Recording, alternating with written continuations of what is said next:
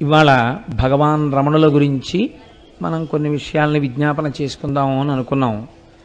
నేను మీకు ఒక విషయాన్ని నివేదన చేస్తాను. రమణుల గురించి వినేటప్పుడు కేవలం దాన్ని ఒక కథాంశంగా వినేటటువంటి ప్రయత్నాన్ని చెయ్యకండి.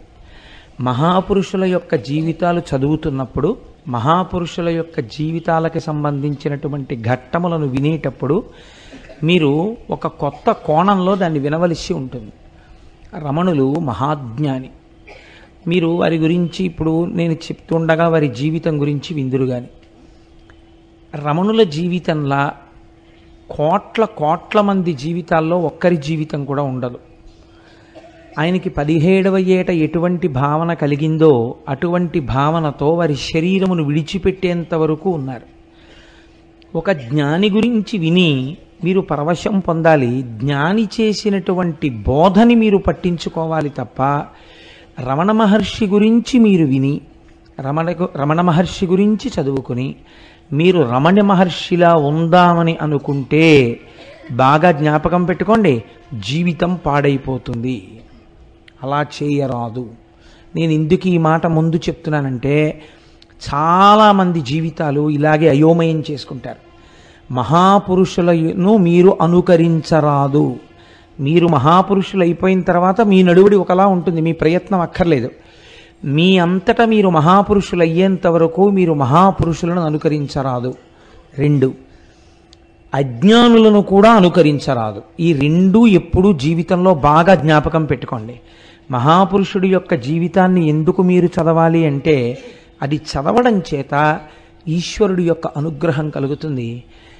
ఒక జ్ఞాని యొక్క జీవితంలో ఉండే అవస్థలను భగవంతుడు చెప్పినటువంటి భగవద్గీతాది విషయములు ఎలా సమన్వయం జరుగుతాయో ఎంత ఆశ్చర్యకరమైనటువంటి రీతిలో ఆ జీవితాలు ఉంటాయో అర్థం చేసుకోవడం కోసం మాత్రమే మీరు దాన్ని సమన్వయం చెయ్యాలి తప్ప రమణుల గురించి ఇవాళ విని రేపు మనం కూడా రమణుల్లా అయిపోదాము అనేటటువంటి ప్రయత్నాన్ని ఏ ఒక్క విషయమునందు చేయరాదు.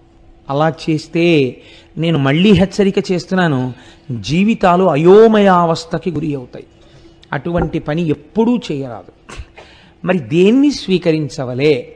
అంటే కేవలముగా వారి ఉపదేశాన్ని మీరు స్వీకరించాలి. ఆ జీవితములో ప్రతిపాదింపబడినటువంటి సత్యాన్ని మీకు మీరు స్వీకరించాలి. వారి జీవితంలో ఆ దశలను గమనిస్తున్నప్పుడు ఒక జ్ఞాని ఎంత గొప్పగా ఉంటాడు అన్నదాన్ని మీరు గమనించాలి. తప్ప మీరు ఇమిటేట్ చేసే ప్రయత్నం చేశారనుకోండి చాలా లేనిపోని ఇబ్బందులు వస్తాయి. అది మాత్రం బాగా దృష్టిలో పెట్టుకోండి. ఎందుకంటే నేను ఈ మాట ఇంత బాగా నొక్కి చెప్పవలసిన అవసరం ఎందుకు ఏర్పడుతోందంటే సమాజంలో ఒక అయోమయ అవస్థ నెలకొని ఉంది ఇప్పుడు. గభాలన ఎవరో పెద్దల గురించి చదవడం ఎక్స్టెంపోర్ అంటారు చూసారా ఇంగ్లీష్లో? చాలా ఆవేశపూరితంగా మనం కూడా అలా ఉండవచ్చు అనేటటువంటి ఒక నిర్ణయానికి వచ్చేయడం కొంచెం ఎక్కువగా కనపడుతుంది ఆ పోకడ. అలా ఉండకూడదు. మీరు దేన్నైనా అధ్యయనం చేసినప్పుడు దేన్నైనా విన్నప్పుడు మీరు చాలా ప్రశాంత చిత్తులై ఇందులో మనం స్వీకరించవలసిన అంశమేమి అన్నది మీరు స్థాయిని బట్టి మీరు నిర్ణయించుకోవాలి. అంతేకాని మీ స్థాయిని మీరు గుర్తిరగకుండా ఉపాసకుడు లేనిపోని పరుగులు పెట్టరాదు. అలా పరుగులు పెడితే ఏమవుతుందంటే ఇబ్బందులు వస్తాయి. కాబట్టి మీరు దాన్ని బాగా దృష్టిలో పెట్టుకుని ఈ విషయాన్ని వినండి. రెండు నేను ఒక్క విషయం చెప్తే మీకు బాగా అర్థం చేసుకుంటారు. నేను మీకు ఈ ప్రవచనాలు చేస్తున్నాను. నేను ఇన్ని ప్రవచనాలు చేస్తుండగా ఒకవేళ నా కూతురికి జ్వరం వచ్చిందనుకోండి. జ్వరం వచ్చి అది ఇంట్లో ఏ వంద జ్వరం నూటొక్కటో డిగ్రీలు జ్వరం వచ్చి పడుకుందనుకోండి నేను ఇవాళ ఉపన్యాసం చెప్పడానికి ఎంత సంతోషంతో వచ్చానో నా కూతురు నూటొక్క డిగ్రీల జ్వరంతో పడుకుని ఉండగా నేను ఏమీ పట్టించుకోకుండా ఇది కేవలముగా పిల్లకి వస్తే వస్తుంది జ్వరం దీని గురించి బాధ ఏమిటి? అని నడిచి వచ్చేయవచ్చా? గృహస్థాశ్రమంలో అలా కుదరదు. నువ్వు గృహస్థుగా ఉన్నంతకాలం నువ్వు వారి గురించి పట్టించుకోవలసిన బాధ్యత కూడా నీకుంది. నీ బాధ్యతని నువ్వు నిర్వర్తిస్తూ తామరాకు మీద నీటి బొట్టులా ఉండాలి. అంతేకాని గృహస్థు వేరొక ఆశ్రమంలో ఉన్న వాళ్ళని మీరు అనుకరించరాదు. మీరు ఏ ఆశ్రమంలో ఉన్నారో ఆ ఆశ్రమానికి తగినట్టు మాత్రమే మీ జీవితం ఉండాలి. గృహస్థు గృహస్థులా బతకాలి బ్రహ్మచారి బ్రహ్మచారిలా బతకాలి. ఎవరి ఆశ్రమమో వారిదే.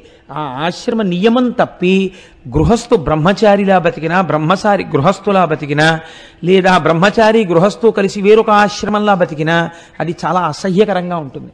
అలా ఎప్పుడూ చేయరాదు. ఏ ఆశ్రమంలో ఉండవలసిన వాళ్ళు ఆశ్రమంలో ఉన్నట్టే కనపడాలి. లేనిపోని వైరాగ్య ప్రకటనలు లేనిపోనటువంటివి తెచ్చి ఒంటి మీద వేసుకుని ప్రవర్తిస్తే అది మీ ఉపాసన యొక్క లూజ్ అంటారు చూసారా లూజ్ ఇన్ ది సెన్స్. వేలాడుతున్నటువంటి స్థితిని చూపిస్తుంది కానీ పరిపక్వతను సూచించదు. అది ఎప్పుడు జ్ఞాపకంలో పెట్టుకుని ఉపాసనని సిద్ధింప చేసుకోవాలి ఒక జ్ఞాని ఎలా ఉంటాడో తెలుసా అండి? మీరు ఒక చెరుకు కర్రని తీసుకొచ్చి ఒక చివరి భాగాన్ని పంటి కింద పెట్టి నవిలేరనుకోండి అది తీయగా ఉంటుంది. మీరు ఒక మరలోకి పెట్టి చెరుకు కర్రని నలిపేశారనుకోండి అది తీయగా ఉంటుంది. మీరు ఒక కత్తి తీసుకొచ్చి చెరుకు కర్రని నరికేశారనుకోండి నరికేసి దానికి అంటుకున్న తడిని ఇలా ముట్టుకుని నాలుక మీద రాసుకున్నారనుకోండి తీయగా ఉంటుంది. చెరుకు కర్రని మీరు ఏం చెయ్యండి తీయగానే ఉంటుంది. చెరుకు కర్రని మీరు ఏం చేసినా చెరుకు చేదుగా మారదు. అంటే అసలు దేని చేత? మానము అవమానము అన్న ఈ రెండు స్థితులు అసలు ఉంటాయనేటటువంటి ఎరుక దాటిపోతారు వాళ్ళు. ఆ ఎరుక దాటిపోయిన స్థితి వేరు. అది తనంత తానుగా జ్ఞానం కలగాలి. అలా కలిగి నడయాడినటువంటి వారు మహాపురుషులు తప్ప మనం అలా చెరుకు కర్ర నేను అయిపోయాను అన్న భావనతో నిలబడ్డాం అనుకోండి చాలా అసహ్యంగా ఉంటుంది. అలా నిలబడకూడదు కదా? ఇప్పుడు మీరు ఈ నేపథ్యంలో భగవాన్ రమణుల గురించి వినండి. ఎంత అద్భుతమైన జీవితమో ఎటువంటి మహాజ్ఞానో మీరు అర్థం చేసుకుని వారికి నమస్కరించి మనం ఎప్పుడు ఏం కోరాలంటే వారు ఏది అనుభవించి ఏది బోధ చేశారో ఈశ్వర మీ అనుగ్రహము చేత మాకు కూడా అటువంటి జ్ఞానము స్థిరపడుగాక అని మీరు ప్రార్థన చేయవలసి ఉంటుంది.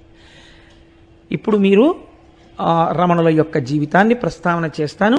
సావధాన చిత్తులై అవధరించండి. చిదంబరం క్షేత్రం మీకందరికీ తెలుసున్నటువంటి క్షేత్రం. అక్కడ స్వామి ఆకాశరూపుడై ఉన్నాడు. నిన్న ప్రస్తావన చేశాను. చిదంబరంలో కదలిక లేకుండా ఉండిపోయేటటువంటి తత్వమున్నటువంటి పరమేశ్వరుడు నటరాజమూర్తిగా వెలిసినాడు అది ఆర్ధా నక్షత్రంలో వెలిశాడు ఆయన నటరాజ తత్వము చాలా చిత్రంగా ఉంటుంది. మీరు చూడండి నటరాజు ఒక చేతిలో ఢమరుకని పట్టుకుంటాడు. ఆ ఢమరుకని కదిపితే దాంట్లోంచి శబ్దం వస్తుంది. అది సృష్టికి ప్రతీక. నవ్వుతూ ఉంటుంది ముఖం. అది స్థితికి ప్రతీక. ఒక చేతిలో అగ్నిహోత్రం ఉంటుంది. అది లయకి ప్రతీక. ఒక పాదం ఈ మాయా అనబడేటటువంటి రాక్షసుణ్ణి తొక్కి పెట్టి ఉంటుంది. ఒక పాదం ఇలా పైకి లేచి ఉంటుంది. అంటే బ్రహ్మమును పొందడానికి ప్రయత్నించు అని చెప్తుంటుంది. సృష్టికర్త స్థితికర్త ప్రళయకర్త మూడు తానై మూడు మీరు పొందవలసినటువంటి బ్రహ్మమును సూచించేటటువంటి స్థితిని చెప్తారు కాబట్టి నటరాజమూర్తి పరబ్రహ్మమై ఉన్నారు. అమ్మా ఈ పొగ చాలా ఎక్కువగా ఉంది. ఇది చాలా అభ్యంతరకరం నాకు చాలా ఇబ్బందికరంగా ఉంటుంది. ఇంత పొగ ఎందుకు చేత వస్తుంది అది దయచేసి చెప్పండి నాకు గొంతు చోకప్ అయిపోతుంది నేను మాట్లాడలేనంత పొగ వస్తే నాకు అదొక పెద్ద ఇబ్బంది. అది ఎందుచేత వస్తుందో చాలా పొగ వచ్చేస్తోంది గొంతు చోకప్ అయిపోతుంది ఫాస్ట్గా నాకు. అది నాకు ఉన్న ఇబ్బంది. అంత థిక్ సెంటెడ్ స్మెల్ నేను చూడలేను. అది నాకు పడదు కంఠానికి. లోపల నాస్ట్రిల్స్ అన్నీ మండిపోతుంటాయి. కాబట్టి ఆ నటరాజస్వామి ఆర్ద్రా నక్షత్రంలో చిదంబరంలో ఆవిర్భవించినటువంటి రోజు ఏది ఉన్నదో అటువంటి రోజున మహానుభావుడైనటువంటి రమణ మహర్షి తిరుచుళి అంటే దాన్ని శాస్త్రము త్రిశూలపురము అని పిలిచాయి. పురాణాలు. త్రిశూలపురము అని పిలవబడినటువంటి ఊరిలో వేయించేసి ఉన్నటువంటి మహానుభావుడు ఆయన్ని భూమినాధీశ్వరుడు అని పిలుస్తారు పరమశివుణ్ణి సహాయాంబ అని అమ్మవారికి పేరు. అంతే కదండి నిజానికి? ఆయనే ఈ సమస్త సృష్టికి కారకుడు. ఆయనకి సహాయాంబ అంటే అమ్మవారు మాయాస్వరూపిణి సహకరిస్తుంది. కాబట్టి భూమినాథేశ్వరుడు సహాయాంబ అనేటటువంటి పేర్లతో వెలిసినటువంటి ఆ తిరుచులి గ్రామంలో సుందరయ్యర్ అనబడేటటువంటి ఒక బ్రాహ్మణుడు. ఆయన పరాశర గోత్రీకుడు. పరమ భక్తి తత్పరత కలిగినటువంటి వాడు. ఆయన భార్య పేరు అలఘమ్మ గారు. తమిళంలో అలఘమ్మ అంటే సొంపైనది సొంపు కలిగినది అని అర్థం. సొంపు అంటే అందమునకు మారు పేరు. ఆవిడ చాలా సొంపుగా ఉన్నారండి అంటే చాలా అందంగా ఉన్నారండి అని అర్థం. సుందరము అన్న మాట కూడా అందమనే పేరు. సుందరయ్యర్ అంటే అందం. అలగమ్మ అంటే అందం. ఈ రెండు అందాలు కలిస్తే ఒక కొత్త అందం వచ్చింది. ఆ అందం శుభం. శివుడికి మారు పేరు శుభం శోభనం. సుందరం. ఈశ్వరుడికి కూడా ఆ మీనాక్షి అమ్మవారి యొక్క భర్తగా ఉన్నటువంటి పరమేశ్వరుడికి సుందరేశ్వరుడు అని పేరు. ఆయన సుందరుడే. కాబట్టి సుందర్ అయ్యర్కి అలగమ్మ గారికి జన్మించినటువంటి సంతానమే మూడవ సంతానము భగవాన్ రమణ మహర్షి. వారు జన్మించినప్పుడు యథార్థానికి పురుడు పోసినటువంటి ఆవిడ బాధపడిందిట. ఎందుకు బాధపడింది అంటే ఆడపిల్ల పుడుతుందనుకున్నాను వరసైనటువంటి వాడు ఒకడు మేనబావ అయ్యేవాడు ఉన్నాడు. ఆడపిల్ల పుట్టలేదు మగపిల్లాడు పుట్టాడు. మొట్టమొదట పుట్టినటువంటి ఆడపిల్లేమో శరీరాన్ని వదిలిపెట్టేసింది. ఆడపిల్ల కాలేదే అని బాధపడిందిట. ఆవిడికి కళ్ళు లేవు అంధురాలు ఆవిడ. ఆ పురిట్లో సాయం చేశారు. బంధువు ఆ పక్కన పురుడు పోస్తున్నటువంటి పూటకోళ్ళ ఆ పురుడు పోసేటటువంటి మంత్రసాని అందిట పుట్టిన పిల్లాడు ఎంత అందంగా ఉన్నాడో తెలుసా? బంగారు రంగులో మిలి మిరిసిపోతున్నాడు. నొక్కు నొక్కుల జుత్తు. పట్టు కూర్పులా ఎంత జుత్తుందో తెలుసా? ఈ పిల్లాన్ని కానీ నువ్వు చూడగలిగి ఉండి ఉంటే ఆడపిల్ల పుట్టలేదన్న మాట అని ఉండేదానివి కావు. అంత అందగాడు పుట్టాడు అంది ఆవిడ ఆ వృద్ధురాలు సరే అంత అందగాడు పుట్టాడు మగ పిల్లవాడు పుట్టాడు అని ఆ సమయంలో సంతోషించింది. ఈ పిల్లవాడే ఈ మూడవ కాన్పులో జన్మించినటువంటి పిల్లవారి పిల్లవాడే రమణ మహర్షి. ఆ తర్వాత ఇద్దరు కుమారుడు ఒక కుమారుడు కలిగాడు. ఆయన పేరు నాగసుందరుడు. ఆఖరణ పుట్టినటువంటి అమ్మాయి పేరు అలమీలు. వారికి కులదైవం వెంకటేశ్వరుడు. కాబట్టి పుట్టినటువంటి పిల్లవాడికి ఏ పేరు పెట్టాలి అని ఆలోచన చేశారు. ఆలోచన చేసి వెంకటేశ్వరుడు అన్న పేరు వచ్చేటట్టుగా వెంకటరమణన్ అని పేరు పెట్టారు. అలా వెంకటరమణన్ అని పేరు పెట్టడానికి ఒక కారణం ఉంది. వీళ్ళ ఇంట్లో ఒకనకొకప్పుడు ఒక సాధువు వచ్చి వీధిలో నిలబడి భవతి భిక్షాందేహి అన్నాడు.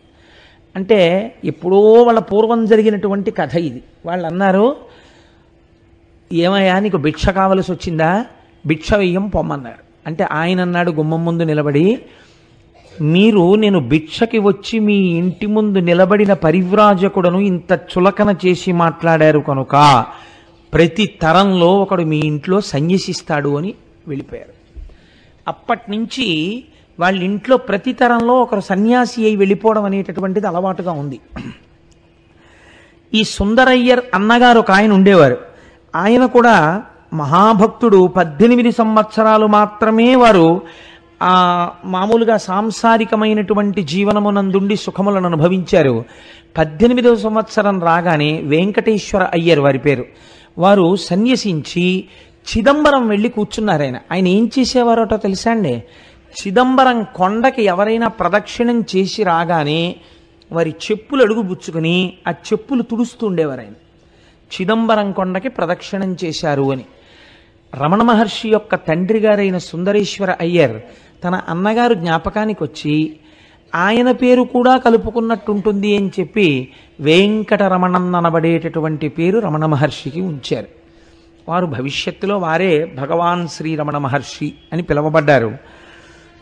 ఈయన చిన్నతనంలో ఏకసంతాగ్రాహి. ఈ పిల్లవాడు కొంచెం పెరిగి పెద్దవాడు అవుతున్నాడు ఎనిమిదవ ఏట ఉపనయనం చేశారు తండ్రి గారు ఇంగ్లీష్ చదువు నేర్పించాలనేటటువంటి ఉద్దేశ్యంతో తమ్ముడు ఉన్నాడు సుందరేశ్వర అయ్యర్ గారికి. ఆయన పేరు సుబ్బ అయ్యర్ అంటారు. ఆ సుబ్బ ఆ సుబ్బ అయ్యర్ అనబడేటటువంటి ఆయన దిండిగల్లో ఉద్యోగం చేస్తున్నారు. అక్కడ ఇంగ్లీష్ మీడియం స్కూల్స్ ఉన్నాయి.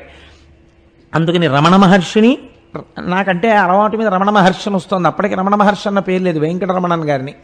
వెంకటరమణన్ని ఆయన యొక్క అన్నగారైనటువంటి నాగస్వామిని ఇద్దరినీ కూడా ఆ దిండిగల్ పంపించారు.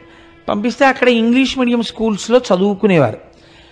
చిన్నతనంలో ఈ వెంకటరమణన్ చాలా ఆశ్చర్యకరమైనటువంటి జీవితం. ఎందుచేత అంటే ఈయన ఎటువంటి నిద్రపోయేవారంటేట అసలు ఆ నిద్రపోతుంటే గుద్దేసినా సరే ఆయనకి తెలిసేది కాదు. చిత్రం ఏమిటంటే ఒకసారి వాళ్ళ ఇంట్లో సుబ్బయ్యర్ గారి ఇంట్లో కొడుకు పుట్టినరోజు అవుతోంది. చీకటి పడిపోయింది ఏడు అలా అయింది టైము.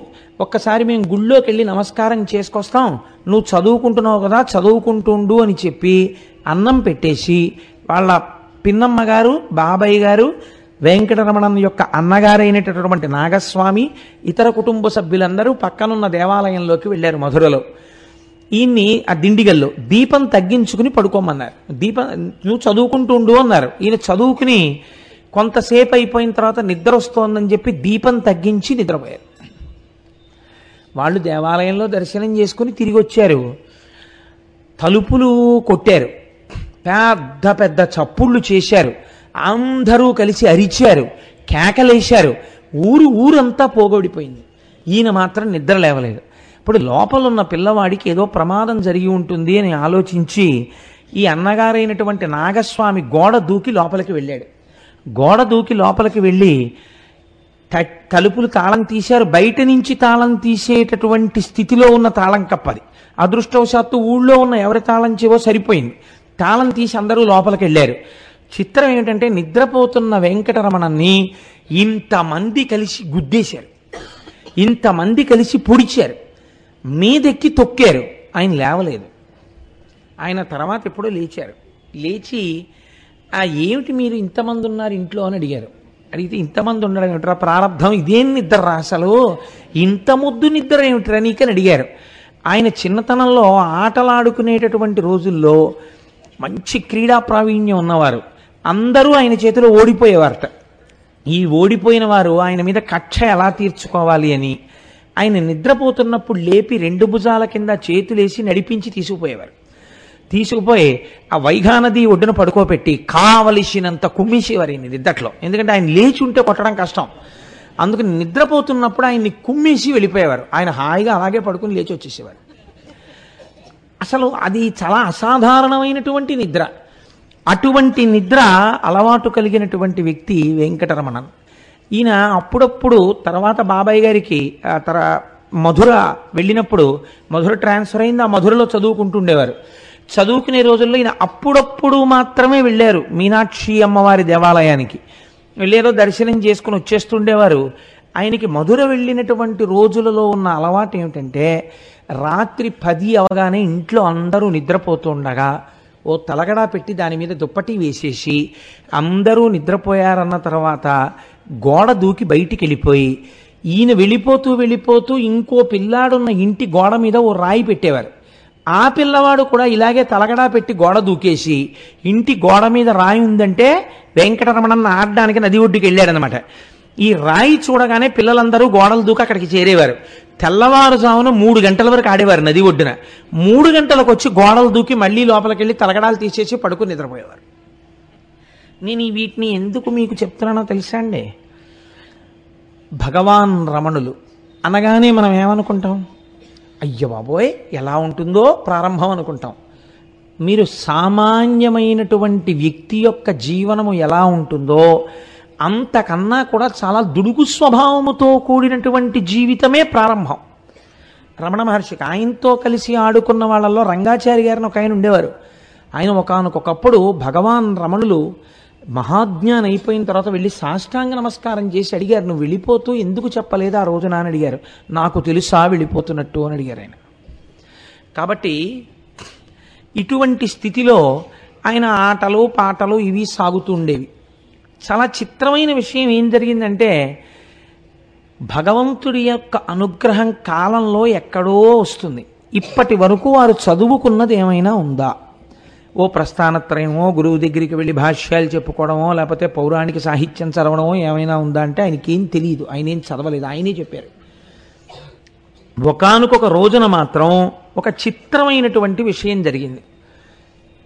ఈయన మధురలో గుడివైపుకు వెడుతుండగా అటువైపు నుంచి ఒక బంధువు వస్తున్నారు. పెద్దవారు కదా అని అయ్యా బాగున్నారా? ఎక్కడి నుంచి వస్తున్నారు? అని అడిగారు. నేను అరుణాచలం నుంచి వస్తున్నాను అని ఆయన అన్నారు. అరుణాచలం నుంచి వస్తున్నాను అన్న మాట వినపడగానే ఈయన ఆగిపోయి అరుణాచలమా? దీనితో నాకేదో సంబంధం ఉంది అని అనిపించింది ఆయనకి. అరుణాచలం ఎక్కడుంది? అని అడిగారు. అరుణాచలం తెలియదా తిరువన్నామలై అంటారు కదా? అని ఆయన వెళ్ళిపోయారు అప్పటి నుంచి వెంకటరమణం ఎందు చిన్న మార్పు రావడం ప్రారంభమైంది. ఈశ్వరుడి పట్ల భక్తి పెరగడం ప్రారంభమైంది. ఇంతలో వాళ్ళ తండ్రి గారు శరీరం వదిలిపెట్టేశారు. వాళ్ళ నాన్నగారు శరీరం వదిలిపెట్టేటప్పటికీ వెంకటరమణం యొక్క అన్నగారైనటువంటి నాగస్వామి గారికి పద్నాలుగేళ్ళు వెంకటరమణన్కి పన్నెండేళ్ళు. నాగసుందరం అనబడేటటువంటి తమ్ముడికి ఆరేళ్ళు. అలమేలు అనబడేటటువంటి ఆడపిల్ల అసలు పారాడుతున్నటువంటి పసిపిల్ల. ఈ నలుగురు ఉండిపోయారు తండ్రి గారు వెళ్ళిపోయారు. ఆయన కొలువులో రెండు రూపాయలకు ఉద్యోగం చేసేవారట నెలకి. కానీ ఆయన మాటకారితనం మంచితనం నేర్పరితనంతో ఏమీ చదువుకోకుండా ఆ రోజుల్లో ఇచ్చేవారట నైపుణ్యాన్ని బట్టి లాయర్ పట్టా పుచ్చుకుని ఆయన కోర్టులో కేసులు వాదించి మహా ఈశ్వర్యవంతుడై చాలా డబ్బు సంపాదించి తిరుచెలిలో ఈశాన్యం వైపు ఒక స్థలం కొని ఊరికి శ్మశానంగా బహూకరించారు. బహూకరించిన తరువాత బహుశ ఆయనే మొట్టమొదటి శవం అక్కడ. ఎంత చిత్రమో చూడండి. వారు శరీరాన్ని వదిలిపెట్టారు. వదిలిపెడితే పాపం తమ్ముళ్ళు అన్నలు ఆ రోజుల్లో చాలా మంచివాళ్ళు ఉండేవారులా ఉంది. ఈ సుబ్బయ్యర్ గారేమో ఇద్దరు పిల్లల్ని తనతో చదివించడానికి తీసుకెళ్ళిపోయారు.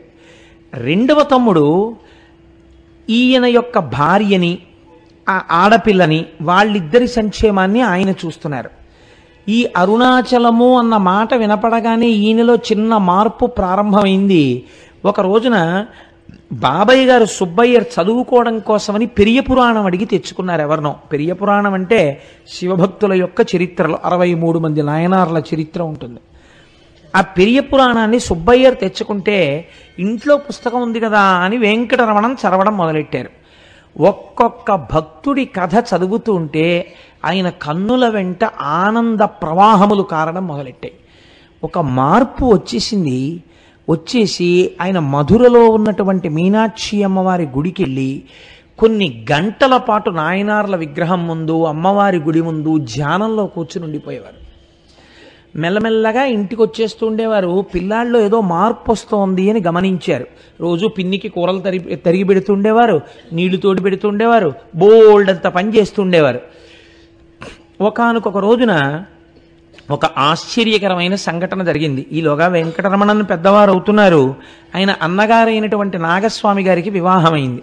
వాళ్ళ అత్తవారి ఇల్లు ఇల్లు కూడా మధురయ్యే అందుకని అన్నగారు వదిన గారి దగ్గరికి ఈయన వెళ్ళారు వెంకటరమణన్. వెడితే ఒకనకొక రోజున అందరూ బయటికి వెళ్ళారు వెంకటరమణన్ ఒక్కరూ ఇంట్లో ఉన్నారు. అప్పుడు పదిహేడవ సంవత్సరం ఆయనకి. ఇదే ఆయన జీవితాన్ని మార్చేసింది ఈ సంఘటన. కొన్ని సంవత్సరముల పాటు గురు శుశ్రూష చేసి కూడా స్థిరీకరింపబడినటువంటి జ్ఞానం ఎన్ని జన్మల తపస్సు యొక్క ఫలితమో ఎన్ని జన్మలలో చేసినటువంటి ఆరాధనా ఫలితమో అకస్మాత్తుగా ఈశ్వరుని చేత కృప చేయబడింది. ఆయన మేడ మీద గదిలో ఉన్నారు వెంకటరమణన్. కూర్చున్నారు మామూలుగా. కూర్చుని ఉండగా ఆయనకి ఇంకా ఊపిరి మందరం అయిపోయినట్టు గుండెలు నీరసపడిపోయి కొట్టుకోవడం ఆగిపోతున్నట్టు శరీరం అంతా శోషించిపోయి ఒంటికి చెమటలు పట్టేస్తున్నట్టు ఇంకా కొద్ది క్షణాల్లో తాను మృత్యువుని పొందబోతున్నట్టు అనిపించింది. ఉత్తర క్షణంలో ఆయనకు వచ్చిన రెండో ఆలోచన ఏమిటంటే సరే ఇప్పుడు నేను కిందకెళ్ళి ఎవరినో పిలిచినా ఈ శరీరమునకు మృత్యువే వస్తే ఆగదు. కాబట్టి ఎవరినో పిలవడం కన్నా అసలు మృత్యు అనగానేమి తెలుసుకుంటాను అనుకున్నాను అనుకుని శరీరం మృత్యువుని పొందడానికి వీలుగా నేల మీద పడుకున్నారు.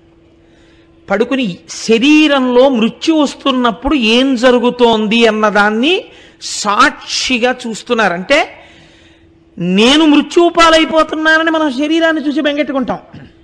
ఆయన మృత్యుపాలవుతున్నటువంటి శరీరాన్ని నేను అన్న అహంస్ఫురణతో సాక్షిగా చూడడం మొదలెట్టారు. మొట్టమొదట జరిగింది ఏమిటంటే పాదాల దగ్గర నుంచి కాళ్ళన్నీ బిగిసిపోవడం మొదలెట్టాయి. బిగిసిపోయి పెదవులు బాగా ఇలా నొక్కుకుపోయి కన్నులు అలా మూతలు పడిపోయి శ్వాస ఆగిపోయి ఒళ్ళంతా బిగదీసుకుంటున్నట్టుగా అయిపోయి శరీరం అంతా పనిచేయడం మానేసి ఒక కొయ్యి అయిపోయి పడిపోయింది. నేను మిమ్మల్ని చూస్తున్నట్టు మీరు నన్ను చూస్తున్నట్టు మృత్యువుని చూస్తాననుకున్నటువంటి రమణ మహర్షికి సాక్షిగా తానుండగా పడిపోయినటువంటి శరీరాన్ని వారు దర్శనం చేశారు. ఓహో! ఇప్పుడు మృత్యువు శరీరమునకున్నది. ఇది పడిపోయింది. ఇది కొయ్యబారిపోయింది. ఇప్పుడు పది మంది ఇంట్లోకి వస్తారు వెంకటరమణన్ మరణించాడు అంటారు. అని ఈ శరీరాన్ని శ్మశానానికి తీసుకెడతారు. దీన్ని కాల్చేస్తారు బూడిద చేస్తారు. కానీ ఏది సాక్షిగా చూస్తోందో అది కాలదు అది తడవదు అది ముక్కలు చేయబడదు అది ఆత్మ అది సాక్షి దీనికి మృత్యువు లేదు. కాబట్టి యథార్థ స్వరూపము నేను ఆత్మ. ఇది నా చేత ధరింపబడిన దేహము. కాబట్టి ఇది నేను కాదు. ఆయనకి స్పష్టంగా అర్థమైంది. నేను మీకు చెప్పగలిగానో లేదో కానీ. ఉత్తర క్షణం ఆ శరీరంలో కదలిక వచ్చింది. ఆయన మళ్ళీ లేచి కూర్చున్నాడు. కూర్చున్నారు కానీ శరీరం నుంచి విడిపోయినప్పుడు ఏ సుఖాన్ని పొందారో సాక్షిగా ఉన్నప్పుడు ఏ ఆనందాన్ని పొందారో ఆ ఆనందం కోసమని వెంపర్లాట మొదలైంది. ఇప్పుడు తాను ధ్యానం చెయ్యాలి ధ్యానం చెయ్యాలన్న తాపత్రయం ఎక్కువైపోయింది. తను వెంకటరమణన్ కూరలు తరుగు అంటే కూరలు తరిగినా నీళ్ళు తోడినా నేను వెంకటరమణన్ అనుకుని శరీరం వంక చూసుకున్న ఒంట్లో మంటలు పుట్టినట్టు అనిపించేది. కాబట్టి ఎప్పటికప్పుడు అవకాశం దొరికితే యంత్రం తిరిగినట్టుగా తిరుగుతుండేవారు ఏమీ మాట్లాడేవారు కాదు. అవకాశం దొరికితే కూర్చుండిపోయి అంతర్ముఖులైపోయి తాను సాక్షిగా ఉంటూ అన్నీ చూస్తుండేవారు. ఇది అలవాటు పడిపోయింది. ఇది అలవాటు పడిపోతే ఒకరోజు మెల్లిమెల్లిగా మెల్లిమెల్లిగా ఈయన మీద దాడి ప్రారంభమైంది. చదువు మానేశాడు సంధ్య మానేశాడు ఓ పుస్తకం ముట్టుకోవడం మానేశాడు. పూర్వంలా ఉత్సాహం లేదు ఆటలు లేవు పాటలు లేవు ఏమీ లేదు ఎప్పుడు ఏమిటో ఇలా కూర్చుంటాడు. ఎలా ఉండవలసిన వాళ్ళు అలా ఉండాలి. అంటే పిల్లాడంటే చదువుకోవాలి అంతేగాని ఈ అంతర్ముఖుడైపోయినట్టుగా కూర్చోవడం ఏమిటి? అని ఇంట్లో వాళ్ళందరూ దూషిస్తూ ఉండేవారు. ఇలాంటి వాళ్ళకి ఇళ్ళెందుకు వాకిళ్ళెందుకు? ఎక్కడికో పోయి ముక్కు మూసుకుని తపస్సు చేసుకోవాలి అరణ్యాలకు పోవాలి అంటుండేవారు ఆయన అన్నీ సహిస్తూ ఉండేవారు ధ్యానం చేస్తుండేవారు ఒక రోజున అన్నగారు మేడ మీద తిరుగుతున్నారు. ఈయన ఒక పుస్తకాన్ని తీసుకుని ఎదురుగుండా కూర్చుని చదువుదామని పుస్తకం విప్పి ఇలా చూశారు. అక్షరాలు కనపడుతున్నాయి కానీ శరీరంలో మంటలు వస్తున్నాయి. ఆయన వెంటనే పద్మాసనం వేసుకుని ధ్యానం చేసుకోవడం మొదలెట్టారు. ఇది అన్నగారు గమనించారు. నేను ఇతపూర్వమే నీకు చెప్పి ఉన్నాను. ఇంత చెప్పినా కూడా నీలో ఏ మార్పు కనపట్లేదు. ఇలా చేసేవాడికి ఇల్లెందుకు అని అడిగారు. అంతే. అంతకుముందు అనలేదా అండి? ఒక మార్పుకి ఏది కారణమవుతుందో మీరు చెప్పలేరు. ఇలా చేసేవాడికి ఇల్లెందుకు? ఈ మాట వినపడగానే ఆయన అనుకున్నారు నిజమే. నేను ఇమడలేను. వాళ్ళకి సుఖం లేదు. నేను కోరుకుంటున్నది ఏది కోరుకుంటున్నానో దాన్ని నా తండ్రి అయిన అరుణాచలేశ్వరుడి సన్నిధానంలో పొందాలి నేను. కాబట్టి నేను నా తండ్రి దగ్గరికి వెళ్ళిపోతాను అనుకున్నారు. అంతే పుస్తకం మూసి లేచి నిలబడ్డారు. లేచి నిలబడితే అన్నగారు అన్నారు ఎక్కడికి అన్నారు. ఇప్పుడు పన్నెండు అయింది. మాకు ఇవాళ విద్యుత్ శక్తి మీద ఒక స్పెషల్ క్లాస్ ఉంది స్కూల్లో దానికి వెడుతున్నాను అన్నారు. అంటే అబద్ధమే చెప్పారు ఆయన. ఆయన చెప్పారు ఆయనే స్వయంగా చెప్పుకున్నారు. అంటే అన్నగారు అన్నారు కింద పెట్టెలో ఐదు రూపాయలు ఉన్నాయి. నువ్వు ఆ ఐదు రూపాయలు తీసుకుని మీ పిన్ని మీ వదిన అన్నం పెడుతుంది తినేసి నా కాలేజీ ఫీజు నీ స్కూల్కి దగ్గర కాబట్టి ఆ ఐదు రూపాయలు ఫీజు కట్టేయి అన్నారు ఓహో ఈశ్వరుడు నేను తిరువన్నామలై చేరడానికి కావలసిన డబ్బుని కూడా ఏర్పాటు చేశాడు అనుకున్నారు. అనుకుని కిందకి దిగారు వదిన గారు అన్నం పెట్టారు కడుపు నిండా అన్నం తినేశారు. అదే రమణులు ఇంట చేసిన ఆఖరి భోజనం. ఇంట్లో వాళ్ళకి తెలియదు అదే ఆఖరి భోజనం అని. పెట్టె దగ్గరికి వెళ్ళారు ఐదు రూపాయలు తీసుకున్నారు. ఒక కాగితం తీసి ఉత్తరం రాశారు. ఇది మీరు జాగ్రత్తగా గమనించండి. ఎంత మార్పు వచ్చిందో పదిహేడో ఏట. ఇది ఇంకా శరీరం పడిపోయే వరకు ఇంతే. ఇది తన తండ్రిని వెతుకుకొనుటకు బయలుదేరుచున్నది. దీనిని గూర్చి మీరు ధన వ్యయము చేయవద్దు. వెతకవద్దు. నీ కాలేజీ రుసుము చెల్లింపబడలేదు. మూడు రూపాయలు మాత్రము తీసుకొనబడినవి. రెండు రూపాయలు విడిచివేయబడినవి ఇట్లు సంతకం లేదు. అంటే నామరూపాలు ఏమిటి ఇంకా నామం లేదు రూపం లేదు ఆత్మ సర్వగతం దానికి పేరే ఉంది అందుకని ఆయన పేరు రాయలేదు. ఇది ఇది బయలుదేరినది ఇది అంటే శరీరం. శరీరం వెడుతోంది శరీరం అరుణాచలం చేరుతోంది. కాబట్టి శరీరం నేను కాదు నేను సాక్షిని అందుకని నేనన్న మాట ఆయన లేఖలో వాడలేదు. ఆయన బయలుదేరారు స్టేషన్కి వెళ్ళేసరికి తిరువన్నామలై వైపు వెళ్ళవలసినటువంటి ట్రైన్ ఆశ్చర్యకరంగా ఆ రోజున ఆలస్యంగా వచ్చింది.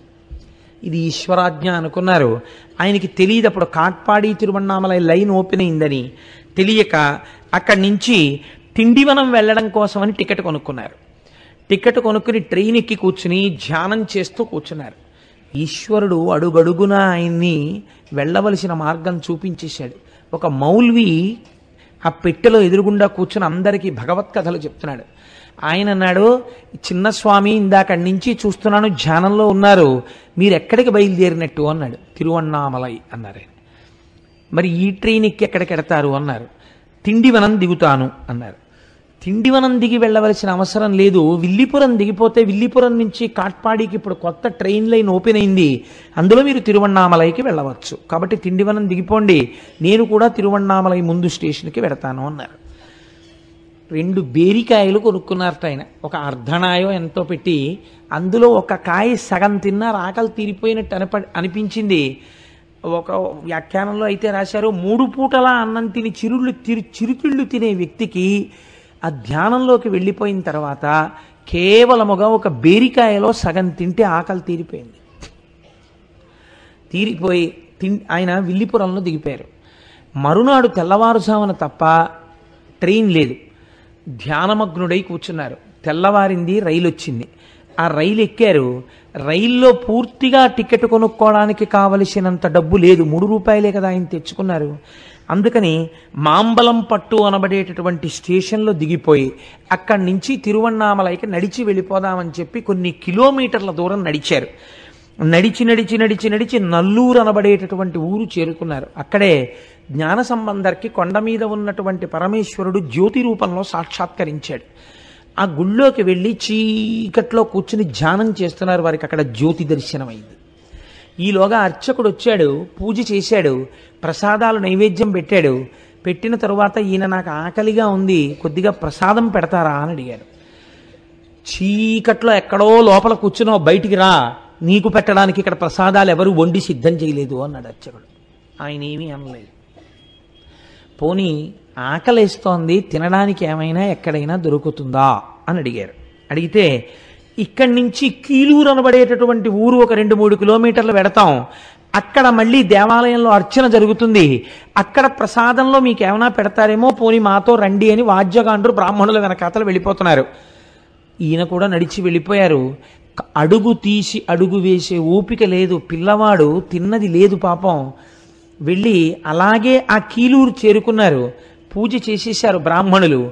పూజ చేసేసి అమ్మా మీరు ఎక్కడికి ఆ ప్రయాణం? అంతమంది కూర్చుంటే ఎక్కడికంటే జనం మీద అడుగులేసేసుకుంటూ ఎక్కడో ఎక్కడ కూర్చోవాలి కానీ ఎప్పుడో వచ్చి ఎంతమందికి డిస్టర్బెన్స్ అది? కాబట్టి ఆయన అక్కడి నుంచి బయలుదేరి ఆ కీలూరు అనబడేటటువంటి ఊరు చేరుకుని ఆ కొండ మీద బ్రాహ్మణులు అర్చన చేసిన తరువాత అయ్యా నాకు ఇప్పుడైనా కొంచెం పెడతారా? ఆకలిస్తోందని అడిగారు నీకు పెట్టడం కోసమే వండి తెచ్చామనుకున్నావా? పెట్టమన్నారు. అని వాద్యగాండ్రకి ప్రసాదం పెట్టారు. పెడితే దేవాలయంలో వాయిద్యం వాయించేటటువంటి వాద్యగాండ్రు పిల్లవాణ్ణి చూసి అయ్యో పాపం ఎంత నీరసపడి ఉన్నాడో అని ఎందుకు వచ్చిన జన్మండి? బ్రాహ్మణుడిగా పుట్టామంటే సరిపోతుందా? ఏ విదయ లేకుండా ఏ సంధ్యావందనం లేకుండా లోకమునందు మర్యాద చూడకుండా బతికిన బ్రాహ్మణ్యం బ్రాహ్మణ్యం ఏమిటి? వాద్యగాండ్రు పెట్టారు ప్రసా వాళ్ళకొచ్చిన ప్రసాదంలో భాగాన్ని ఆయనకి పెట్టారు. పెడితే వాళ్ళు ఎంత మర్యాదతో మాట్లాడారంటే బాబు మేము పెట్టాను తింటావు కానీ నీళ్ళు దొరకాలంటే అదిగో ఆ పక్కనే బ్రాహ్మణ వీధి ఉంది అక్కడికి వెళ్ళి నీళ్ళు అడిగి తాగు నాయనా అన్నారు. అంటే పా ఆ పిల్లవాడు బ్రాహ్మణ వీధిలోకి వెళ్ళి ఒక ఇంటి ముందు నించుని అమ్మా నాకు కొంచెం మంచినీళ్ళు ఇస్తారా? అని అడిగారు. వాళ్ళు మంచినీళ్ళు తెచ్చే లోపల వారు ధ్యానమగ్నులే అయిపోయారో స్పృహే తప్పిపోయిందో పడిపోయారు నేల మీద. పడిపోయిన తర్వాత వారికి మర్నాడు ఉదయం తెలివి వచ్చింది తెలివి వచ్చేటప్పటికి ఎంత ఆకలితో ఉన్నారంటే రామకృష్ణ పరమహంసకు పుట్టేది ధ్యానంలో ఈ ఆకలి. అన్నపు రాశిని చూపించేవారు తీసుకెళ్ళి అప్పుడు తీరేది ఆకలి. అప్పుడు ఆయన కింద పడిపోయి పెంట కుప్ప మీద పడిపోయి ఉన్నటువంటి అన్నాన్ని ఏరుకుని మట్టిలో ఉన్నదాన్ని ఊదుకుని తిని మంచినీళ్ళు తాగారు. తిని మంచినీళ్ళు తాగి అక్కడే ఉన్నటువంటి ముద్దుకృష్ణ అయ్యర్ అనబడేటటువంటి ఒకరి ఇంటికి వెళ్ళి ఆ రోజు గోకులాష్టమి. ఆయన ఒక భాగవతోత్తముడు. వారి ఇంటికి వెళ్ళి అయా నాకు కొద్దిగా అన్నం ఉంటే పెడతారా? అని అడిగారు అడిగితే ఆయన చెల్లెలు నదీ స్నానానికని వెళ్ళారు అప్పటికి. ఈయన నూతి దగ్గర స్నానం చేస్తున్నారు. నువ్వు ఉండవయా? మా చెల్లెలు వస్తుంది నీకేమైనా పెడుతుంది. ఆ చెల్లెలు చాలా సంప్రదాయ నిష్ట కలిగినటువంటి స్త్రీ. ఆవిడికి మడి ఆచారం చాలా ఎక్కువ. ఇంటికి వచ్చారు అయ్యో నాయన గోకులాష్టమి నువ్వు పిల్లవాడివి. చూస్తే నువ్వే చిన్ని కృష్ణుడిలో ఉన్నావు. నీకు పెట్టాలని ఉంది కానీ నేను మడి కట్టుకుని వంట చెయ్యాలి. అప్పటి వరకు ఆకగలవా? అంటే ఈయన చాలా నీరసంగా ఆకలితో ఆవిడ వంక చూశారు. అయ్యో ఉండలేవా? పోన్లే చద్దన్న ఉంది పెడతానుండు. ఒకరి ఆకలి తీర్చడం కన్నా మడి గొప్ప కాదు కదా. అని ఆ తల్లి ఎంత అదృష్టం చేసుకుందో ఆవిడ పూర్వం అంటే మడిబట్టతో సద్దన్నం ముట్టుకునేవారు కాదు. ఎవరి శౌచం వారిది నేను దాన్ని తప్పు పట్టట్లేదు. మంచిదే ఒక్కొక్కరు ఒక్కొక్క స్థితిలో ఉంటారు. ఆ చద్దెన్నం తీసుకొచ్చి పెడితే ఆయన చద్దెన్నం తిని బయలుదేరి ఇరవై కిలోమీటర్ల దూరం తిరువణామలై చేరాలి. ఆ ముద్దుకృష్ణ భాగవతారిని నా చెవులకు ఉన్నటువంటి ఈ జోళ్ళు ఉపనయనంలో చెవులు కుట్టిస్తారు కదా ఈ చెవులకు ఉన్నటువంటి జోళ్ళు మీ దగ్గర తాకట్టు పెట్టుకుని నాకు ఒక్క ఐదు రూపాయలు ఇవ్వగలరా? అని అడిగారు. అడిగితే ఆయన చెవిపోగులు తీసి చూశాడు. మంచి బంగారం మంచి కెంపులేసి ఉన్నాయి ఇరవై రూపాయలైనా ఇవ్వచ్చు అనుకున్నాడు. అనుకుని తప్పకుండా ఐదు రూపాయలు ఇస్తాను. కానీ నాయన మళ్ళీ నీ జోళ్ళు నువ్వు విడిపించుకోవాలనుకున్నప్పుడు నువ్వు వచ్చి నువ్వు పట్టుకెళ్ళని చెప్పి తన అడ్రస్ రాసి ఐదు రూపాయలు ఇచ్చారు. చిత్రం ఏమిటంటే ఆయన ఆ ఇంట్లోంచి బయటికి వెళ్ళగానే అడ్రస్ కాగితాన్ని చింపేసి బయట పారేశారు. ఆ లోపల ముద్దుకృష్ణ భాగవతార్ చెల్లి మాత్రం గబగబా వచ్చి అయ్యో నాయనా మళ్ళీ అన్నం లేక ఏమి ఇబ్బంది పడతావో? ఇగో ఈ పిండి వంటలు పట్టుకెళ్ళు అని ఒక మూట కట్టి ఇచ్చింది. ఆయన ఇరవై కిలోమీటర్ల దూరము నడిచి తిరువన్నామలై చేరుకున్నారు. తిరువన్నామలై ఆయన చేరేటప్పటికీ తెలతెలవారుతోంది ఆ రోజుల్లో తిరువన్నామలైలో అరుణాచలేశ్వరుడి దేవాలయ దేవాలయానికి జీర్ణోద్ధరణ జరుగుతోంది. అందుకని తొమ్మిది గంటలైతే తప్ప గుడి తెరి తెరిచేవారు కాదు. ఎందుకంటే అవన్నీ పెద్ద పెద్ద కర్రలు ఇనపవి అన్నీ కట్టి ఉండేవి. తెలియక చీకట్లో ఎవరు పెడితే దేన్ని కొట్టుకుంటారో ఏ పడుతుందో ఇబ్బంది వస్తుందని చెప్పి తెరిచేవారు కాదు. చాలా ఆశ్చర్యకరంగా ఇంకా చీకట్లు విచ్చుకోకముందే ఈయన అరుణాచలేశ్వరుడి గుడి దగ్గరికి వెళ్ళేసరికి అంతరాలయం తలుపులు కూడా తెరిచి ఉన్నాయి. అర్చకులు కూడా లోపల లేరు. దుమ్ము పట్టేసినటువంటి ఒంటితో లోపలికి పోయిన కళ్ళతో ఉన్న ఈ పిల్లవాడు పరుగు పరుగున అంతరాలయంలోకి వెళ్ళిపోయి శివలింగాన్ని కౌగిలించుకొని ఒక్కటే మాట చెప్పారు. అప్పా మీరు పిలిచారు నేను వచ్చాను. నాన్న నాన్నగారండి మీరు పిలిచారు ఈ కొడుకు వచ్చాడు అంతే వారన్నది ఈశ్వరుడు ఏమి కృప చెయ్యాలనుకున్నాడో ఆయన బయటికి వచ్చారు. వచ్చి అక్కడే ఉన్నటువంటి ఆ తటాకమునందు స్నానం చేశారు. ఒక్కసారి ఇలా తన ఒంటి మీదకి చూసుకున్నారు.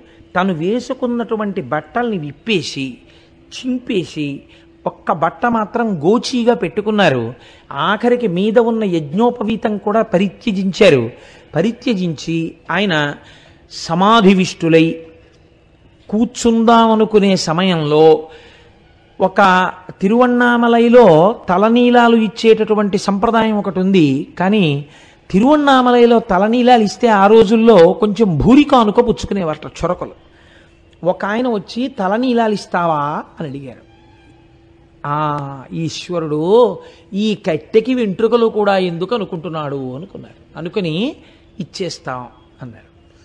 అతను గబగబా చేయి పట్టుకుని తీసుకెళ్ళి ఒక చొరకుడు ఇంట్లో కూర్చోబెట్టారు. దగ్గర మిగిలిపోయినటువంటి డబ్బులో కొంత డబ్బు అతనికి ఇచ్చారు గుండు చేసేసారు మళ్ళీ గుళ్ళోకి వచ్చారు నీటి మధ్యలో నిలబెట్టి కదా గురువులు దీక్షిస్తారు. అందుకని ఈశ్వరుడు ఏమనుకున్నాడో? బ్రహ్మాండమైన వర్షం పడి పూర్తిగా తడిచిపోయారు. ఆ మిగిలిపోయిన డబ్బులు చేతిలో ఉన్నటువంటి పిండి వంటలు సరోవరంలోకి విసిరేశారు. విసిరేసి అరుణాచల దేవాలయంలో ఒక మూల కూర్చొని ఆయన ధ్యానమగ్నులైపోయాడు అంతే. ఇంకా అసలు అన్నం తిన్నానా? అన్నం తినలేదా? లేకపోతే బాహ్య ప్రపంచం ఏమిటి? ఏమీ లేదు. అంతర్ముఖులై అలా కూర్చుంటే ఆ జుత్తు పెరిగిపోయింది. గడ్డం పెరిగిపోతోంది. ఒళ్ళంతా మట్టి పట్టేసింది. ఇలా ఉండగా చాలామంది ఊళ్ళో ఉన్నటువంటి పిల్లలు ఊళ్ళో ఉన్నటువంటి పెద్దలు ఈయన మీద కుండ పెంకులు విసిరేవారు రాళ్ళు విసిరేవారు. దానివల్ల ధ్యానంలోంచి బయటకు వచ్చేస్తుండేవారు ఇలా కాదు అని చెప్పి ఆయన బయలుదేరి ఒకనాడు పాతాళలింగం అని చెప్పి ఒక లింగం అక్కడ మీరు అరుణాచలం వెళ్ళిన వాళ్ళందరూ చూసి ఉంటారు. ఎప్పుడు తేమగా ఉండేదిట పూర్వకాలంలో. అంటే ఆయన భక్తురాలు కావిడ తర్వాత లక్ష రూపాయలు పెట్టి ఆలయాన్ని పునర్నిర్మాణం చేశారు. అది ఒక యోగి సమాధి. చీకటిగా ఉండేది.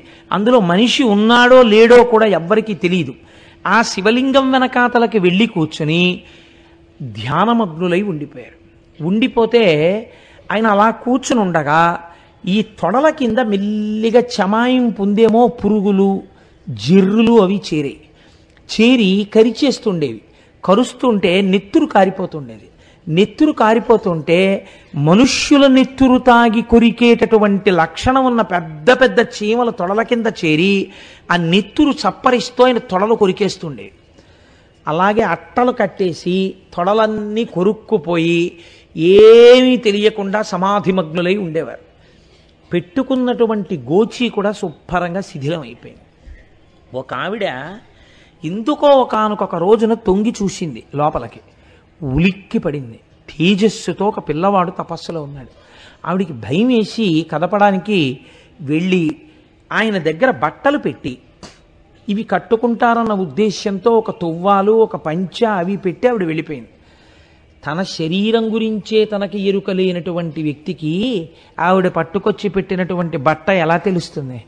ఆయన అలాగే సమాధిమగ్నులై ఉన్నారు. శేషాద్రి స్వామి కనిపెట్టారు.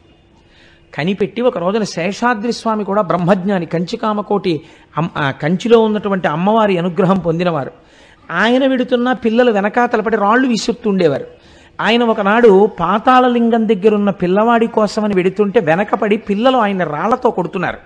కొడుతుంటే శేషాద్రి స్వామి లోపలికెళ్ళి అక్కడ ఉన్న వాళ్ళని నలుగురిని పిలిచి ఒక బ్రాహ్మణ స్వామి ఇందులో ఉన్నాడు ఆ పిల్లవాడిని ఎత్తి పైకి తీసుకురండి ప్రాణత్యాగం అయిపోతుందో ఏమిటో తొడలన్నీ కొరికేసి ఆ పిల్లాడికి ఏం చెప్పారు? ఆయన ఆయన ఒక బ్రహ్మజ్ఞాని కాబట్టి గుర్తుపట్టారు. అప్పుడు ఒక నలుగురు వచ్చి ఈయన్ని కదిపారు. కదిపితే ఈయన కదలలేదు. ఈయన ధ్యానమగ్నుడై అలాగే ఉండిపోయారు. ఉండిపోతే ఈయన్ని అలాగే ఎత్తి తీసుకొచ్చారు.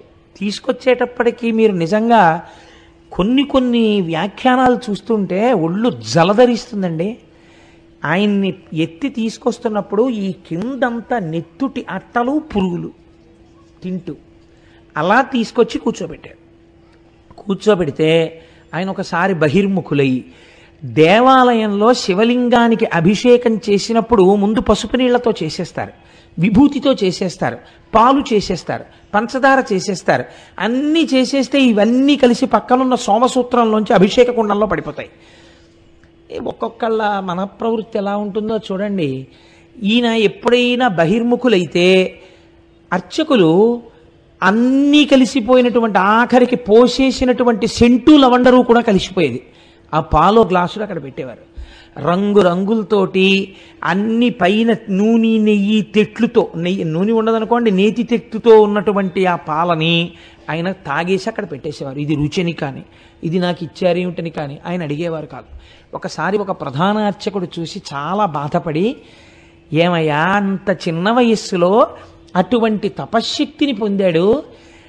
ఆయనకి అదే ఇచ్చేది ఉత్సవమూర్తులకు మీరు కేవలము క్షీరాభిషేకం చేసినప్పుడు పాలు ఒక్కటి పడతారు కదా.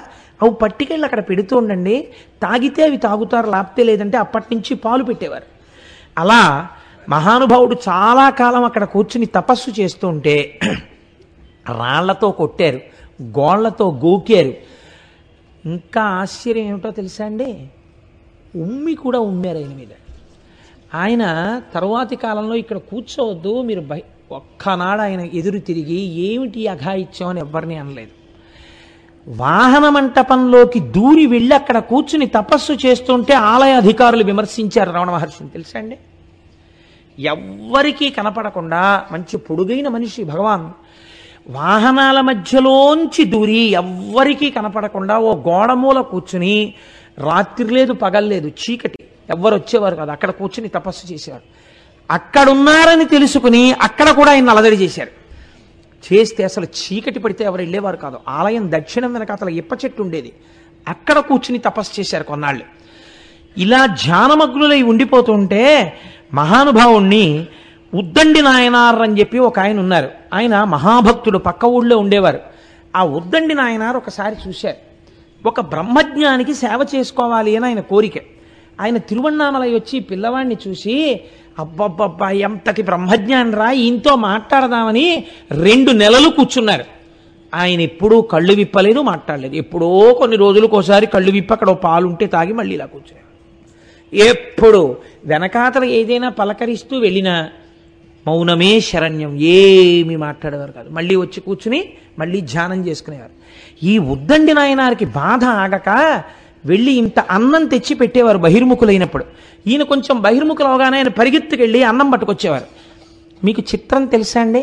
ఆయన అన్నం తేవడానికి వెళ్ళే లోపల రమణ మహర్షి అంతర్ముఖులైపోతూ మళ్ళీ ధ్యానంలో కూర్చుంటే ఒక రోజున ఉద్దండి నాయన తిరిగి వచ్చేసరికి ఒక ధూర్తుడు ఆలయంలో ప్రదక్షిణం చేసి స్వామి దర్శనం చేసుకుని వెళ్ళిపోతూ రాయల్లే కూర్చున్నాడు తపస్సని వంక పెట్టని ఆయన వెనక చేరి ఆయన మెడవించి మెడమించి వీ- వీపు వరకు మూత్ర విసర్జన చేసి వెళ్ళాడు. దూరం నుంచి ఉద్దండి నాయనార్ చూశారు. భగవానులు వెనక్కి చూశారు. ఆయన మూత్ర విసర్జన చేస్తున్నాడు. ఆయన ఏమీ అనలేదు అలాగే కూర్చున్నారు. ఇక్కడి నుంచి పోసినటువంటి మూత్రంతో వీపు అన్నీ తడిసిపోయాయి. ఏమిటి ఆయన చేసిన నేరం? నేను అందుకే అడుగుతున్నాను. బ్రహ్మజ్ఞాని కెనాట్ బి ఇమిటేటెడ్. తుల్య నిందాస్తుతిర్మౌని సంతుష్టో ఎనకే నచిత్. అనికేత స్థిరమతి భక్తిమాన్మే ప్రియో నర. మహానుభావులు మహాజ్ఞానులు అటువంటి వాళ్ళు ఈ గడ్డ మీద పుట్టపట్టి ఈ దేశానికి ఇంత పేరొచ్చింది. అటువంటి గడ్డ మీద మనం తిరిగ తిరుగాడుతున్నాం. అటువంటి వారి ఫోటో ఒకటి ఇంట్లో లేకపోతే అటువంటి వారి గురించి పుస్తకం ఇంట్లో లేకపోతే అటువంటి వారి గురించి బిడ్డలకి చెప్పుకోవడం మీకు చేత కాకపోతే ఒక్కసారి తిరువన్నామలై వెళ్ళకపోతే ఏ సోఫాలో మహానుభావుడు పడుకున్నాడో అది మీరు చూపించకపోతే పిల్లలకి మీరు తండ్రిగా విఫలమైపోయినట్టే జీవితంలో. కదండి? ఎంత పవిత్రమూర్తి అండి మహానుభావుడు. ఆయనకి ఆ ఉద్దండి నాయనారికి కళ్ళ నీళ్ళు ఆగలేదు ఏ ఈ- ఆయన మీద మూత్రం పోశారని బెంగ పెట్టుకుని వాళ్ళని వీళ్ళని బతిమాలి ఆఖరికి తీసుకెళ్తే తంబినార్ అనే తంబిరాన్ అనబడేటటువంటి ఒక మహాత్ముడు ముందుకొచ్చి ఇక్కడ వద్దు చాలా ఇబ్బందిగా ఉంది ఇన్ని గురుమూర్తం తీసుకెళ్ళి గురుమూర్తంలో కూర్చోపెడతామని చెప్పి ఆలయానికి దగ్గరలో ఉన్న గురుమూర్తంలో కూర్చోబెట్టారు. చిత్రం చూడండి ఆ గురుమూర్తం నిండా ఇంతంత చీమలట. భగవానులు అక్కడ కూర్చునుంటే చెవులు ఇవి అన్నీ పట్టేసి శుభ్రంగా కొరుక్కు తినేస్తుండేవి. తినేస్తుంటే ఆయన ఎంత తపస్సు చేశారంటే ఆ గురుమూర్తంలో ఆయన అప్పుడప్పుడు ఇలా వీపు గోడకి ఆంచేవారట. ఆయన యొక్క రూపానికి సంబంధించినటువంటి వీపు ముద్ర ఆ గోడ మీద పడింది. అంటే ఒక మిల్లీమీటర్ కదలకుండా కూర్చున్న పోస్చర్ అలాగే ఉండేదంతే. ఇలా అంతే వీపు ఎప్పుడు అలాగే ఆనాలి. ఇలా కానీ ఇలా కానీ అనలేదు అన్ని చీమలు. ఈ తంబిరా అనుకున్న అలవాటు ఏమిటంటే ఒక్కొక్కడిది ఒక్కొక్క వెర్రి. నేను చెప్పాను కదా సరిగ్గా అర్థం చేసుకునే వాళ్ళు లోకంలో తక్కువ మంది ఉంటారు. ఈయన రోజు షోడశోపచార పూజ చేసేవారు ఆయనకి. ఇన్ని చీమలు కుట్టేస్తున్నాయని కాదు షోడశోపచార పూజ చేసే నైవేద్యం ఈయనకి. చూసి చూసి రోజు ఈయన షోడశోపచార పూజకు వచ్చే వేల్టికి రమణ మహర్షి అలా పక్కకి వెళ్ళిపోవడం మొదలెట్టారు మౌనంతో ఇలా చాలా కాలం గడిచిన తరువాత అబ్బో ఎన్ని కష్టాలు పడ్డారో కష్టమని నేను అనలేను. ఎందుకంటే జ్ఞానికి కష్టం ఉన్నదా అంటే జ్ఞాని శరీరమునకు కష్టం ఉన్నది కానీ జ్ఞానికి లేదు. సాక్షి. శరీరానికి సాక్షి అంతే నేను ఇప్పుడు ఆ మొత్తం ఘట్టాలన్నీ ఇప్పుడు నేను మీకు చెప్తూ వెళ్ళాను అనుకోండి వారం రోజులైనా అది సరిపోదు. కాబట్టి నేను వారిని కొండ మీదకి తీసుకెళ్ళే ప్రయత్నం చేస్తాను నేను వారిని తీసుకెళ్ళడం ఏమిటి? అది దర్శనం చేసి సంతోషించే స్థితిని పొందుతాను వారు క్రమంగా ఆ పైన ఉన్నటువంటి విరూపాక్ష గుహ చూత గుహ వీటిల్లో ఆ అరుణాచలం కొండలలో ప్రారంభం చేశారు. అప్పుడే ఒక అదృష్టం జరిగింది. గణపతి దేవాలయంలో తిరువన్నామలైలో ఒక మహానుభావుడు ప్రతిరోజు కూడా పళనిస్వామి అనబడేటటువంటి వ్యక్తి గణపతి సేవ చేస్తుండేవాడు ఒక రోజు నా ఊళ్ళో ఉన్న ఓ పెద్ద ఆయన అన్నాడు ఒరే గణపతి సేవ చేస్తే నీకేం వచ్చిందిరా? మహానుభావుడు రా సద్గురువు ఆయన సేవ చేసుకోరా వెళ్ళి? ఆయనకి ఏమైనా కావాలంటే కిందకెళ్ళి కాస్త అన్నం తెచ్చి పెట్టడం ఇలాంటి పనులు చేసి పెట్టరా? అంటే వెళ్ళి ఆ పళనిస్వామి చే సేవించాడండి నిజంగా. ఒక్కొక్కసారి హద్దు మీరినట్టు కనపడుతుంది రమణుల యొక్క జీవితాన్ని మీరు పరిశీలన చేసినప్పుడు. కానీ నిజంగా మరి అంత ఆశ్రయించి ఉన్నవాడి ఆనందం దుఃఖం వేరుగా ఉంటాయి. ఎంత సేవించాడో ఆ పళనిస్వామి. ఆ పైన ఉన్నటువంటి విరూపాక్ష గుహలో ఉండేవారు. ఆ విరూపాక్ష గుహలో ఉంటే ఆయన సంతోషంగా ఉన్నారని మీరు అనుకుంటున్నారా? సంతోషం ఇన్ ది సెన్స్ ఆయన ఇప్పుడు సంతోషమే రాశీభూతమైన ఆనందమే. అక్కడ జటాస్వామి అని ఒక ఆయన ఉండేవాడు. ఆయనకి ఏమిటంటే భగవాన్ రమణులు విరూపాక్ష గుహకు వచ్చిన దగ్గర నుంచి ఈయన నిజమైన జ్ఞాని అని చెప్పి అందరూ ఆయన దర్శనం చేయడానికి వెడుతున్నారని ఆయన కోపం. అక్కడికి వచ్చిన వాళ్ళందరినీ భయపెట్టడానికి ఆయన ఏం చేసేవాడంటే పైన గుహమించి పెద్ద పెద్ద బండలు దొల్లించేవాడు. కొండ కదులుతోంది బండలు పడుతున్నాయి చచ్చిపోతామని భయపడి దిగి వెళ్ళిపోతుండేవారు అందరూ. ఆయన ఇలా బండలు దొల్లిస్తుంటే ఒక రోజున రమణ మహర్షి వెనక నుంచి వెళ్ళి చేయి పట్టుకున్నారు. పట్టుకుని ఎందుకు చేస్తున్నావు అన్నట్టుగా సైగ చేసి అడిగారు. అడిగితే వాడు వికటాట్టహాసం చేసి అన్నాడు వాడనక అంతకన్నా గౌరవం నేను ఇవ్వలేను. వికటాట్టహాసం చేసి అసలు నువ్వు ఏం చేస్తావో చూద్దామని తోశాను బండలు. సరదాకి తోశానన్నాడు. సరదాకి తోయడం ఏమిటంటే బండలు? ఎవరైనా పడిపోతే? ఇది ఒక విచిత్రమైనటువంటి అలవాటు. కొంత కొంతమందికి ఉంటుంది చిత్రంగా. ఐదో ఫ్లోర్ బాల్కనీలో ఓ ఇంత కుండీ పెడతారు. అది ఏ పిల్లాడో తెలియక తోశాడు అనుకోండి అదే టైంకి కింద ఎవడన్నా ఉంటే? నీ ముచ్చట కిందవాడి ప్రాణం మీదకి వస్తుంది ఎక్కడేం పెట్టాలో తెలుసుకుని ఉండాలి. అందుకని మహానుభావుడు ఆ పైనుంచి బండలు తోసేస్తుండేవాడు. అయినా ఊరుకున్నారు. ఇంకొక స్వామి ఉండేవాడు. ఆయన ఏమిటో తెలుసా అండి చిత్రం? ఎవరైనా రమణ మహర్షి దర్శనానికి ఆయన పుచ్చుకున్నది లేదు ఆయన ఏం మాట్లాడింది లేదు ఎవరితోటి. ఆ కుర్రాడేనా? నేనే ఉపదేశం చేసింది. నేనే ఇంత వాణ్ణి చేసి తీర్చిదిద్దాను. గురుకట్నం ఏదైనా ఉంటే నాకు ఇవ్వండి అని చెప్పి పుచ్చుకుంటుండేవాడు ఆయన. పుచ్చుకుంటుంటే ఈ విషయం రమణ మహర్షి దర్శనానికి వచ్చినటువంటి వాళ్ళందరికీ తెలిసిపోయి ఆఖరికి వాళ్ళందరూ ఓ రోజు నీ మొహం నువ్వు నువ్వేం నువ్వేం చెప్పావు ఆయనకి గురువుకి ఆయన మొదటి నుంచి తపస్సు చేసుకుంటున్నారని నిలదీశారు. నిలదీస్తే ఏమీ మాట్లాడలేదు రమణులు. ఆయన అలాగే కూర్చుని ఉన్నారు గుహలో. అతనికి కోపం వచ్చేసి గబగబా వచ్చి గాండ్రించి అంతమంది మధ్యలో కూర్చున్నటువంటి రమణ మహర్షి యొక్క మొహం మీద ఉమ్మేశారు. ఉమ్మేస్తే ఏమీ అనలేదు భగవాన్. తనకున్నటువంటి తుండుగుడ్డ తీసుకుని ముఖం మీద వేసినటువంటి ఉమ్ము తుడిచేసుకుని కూర్చున్నాడు. అదేమిట్రా అలా ఉమ్మావు? అని అనలేదు. కన్నులలో మార్పు లేదు ముఖంలో మార్పు లేదు. అంతే ఆనందంతో అంతే ప్రసన్నవదనుడై ఆయన కూర్చున్నారు ఈ స్వామికి ఏమైందో తెలుసా అండి? కిందకెళ్ళి రైలు ఎక్కాడు ఆయన. కోపం వచ్చి నేను వదిలేస్తున్నాను తిరువణామలై మీ బతుకు ఏమైపోతుందో చూడండి నేను వెళ్ళిపోగానే తిరువణామలై ఎలా ఉంటుందో అని. ఏమైపోతుంది? కొంత కొంతమంది చేసే పనులకి ఆ ధూర్తతనానికి అర్థం ఉండదు. అందుకని ఈ ఊరు ఏమైపోతుందో చూడండి అని ఆయన రైలు ఎక్కాడు రైలు ఎక్కితే ఎదురుగుండా ఏదో నవయవనంలో ఉన్నటువంటి కొత్తగా పెళ్ళైన దంపతులు కూర్చుని ఉన్నారు. నేను స్వామిని అన్న అహంకారం అందుకని చెప్పేసి ఆ పిల్లాడికి ఏదో పని చెప్పాడు ఈయన. చెప్తే అతను ఏదో కొత్తగా పెళ్ళయింది పెళ్ళంతో సరదాగా ముచ్చట్లలో ఉన్నాడు. అతను లేవలేదు వెళ్ళలేదు. వెళ్ళకపోతే ఏమిటి పడుచు పెళ్ళంతో నీకు ముచ్చట్లు? పిచ్చి పిచ్చి వేసలేస్తున్నావు ఎవరు అనుకున్నావో తెలుసా నేను? అన్నాడు. ఏంట్రా ఇందాక నుంచి చూస్తున్నాను? ఎవరిని అనుకుంటున్నావు? ఏంటి అస్తమానం? ఏంటి? పడుచు పెళ్ళంతో కూర్చున్నాడు నువ్వు అలా కూర్చుంటే కూర్చో నన్ను ఏంటని చెప్పి బూటు తీసి ఇక్కడి నుంచి ఇక్కడ వరకు కొట్టాడు ఆ కుర్రాడు? ఎందుకు కొట్టాడు? పైన ఉమ్మేసి వచ్చాడు ఆయన. ఈశ్వరుడు లేడండి మహాత్ముల జోలికి వెడితే సజ్జఫలితం వస్తుంది. ఎన్ని జరిగాయో ఇలాగా. మళ్ళీ కొన్నాళ్ళు పోయాకొచ్చాడు ఆయన. వచ్చి రమణ మహర్షిని ఉన్నవారిని ఉన్నట్టు ఎత్తుకుపోయాడు. ఎత్తుకుపోయి ఓ బండ మీద కూర్చోబెట్టి అప్పుడు నేను నీ మీద ఉమ్మేశాను కదా ఆ కోపం నీకు ఇంకా మనసులో ఉంటే నా మీద ఉమ్మేసేయనండి. అంటే ఆయన ఎప్పటి మాట? ఆయన నవ్వుతూ కూర్చున్నారు. ఆయన ఏమనలేదు. నువ్వు ఇలాగే ఇదిగో ఇది ఇక్కడే వచ్చింది అన్నింటికీ నవ్వుతావు. నేను నీకు ఉపదేశం చేస్తాను నిర్వికల్ప సమాధి అంటే ఏమిటో నేర్పుతాను నువ్వు నేర్చుకో అంటుంటే శిష్యులందరూ వచ్చారు. వస్తే మీకు ఇక్కడ పని లేదు పెద్ద మనుషులు మాట్లాడుకుంటున్నా మీరు వెళ్ళిపోండి. అని నువ్వు నిర్వికల్ప సమాధి నీకు మంత్రోపదేశం చేస్తాను అది ఇది అంటే ఆయన వద్దనేవారు కాదు. ఆయన చెప్తుంటే ఇది ఏమీ తెలియని వాళ్ళు అలా వింటుండేవారు. అన్నింటికీ సాక్షి అంతే. ఎవరికి వస్తుందండి అలాంటి జీవితం అసలు? It's a peculiar life a gnani cannot be imitated అందుకని అలా చూస్తూ ఉండేవారు ఆఖరికి ఆయనకి కోపం వచ్చి నేను చెప్పింది వింటున్నావో తెలియదు వింటలేదో తెలియదు ఆయనతో గొడవ పడ్డాడు మళ్ళీ.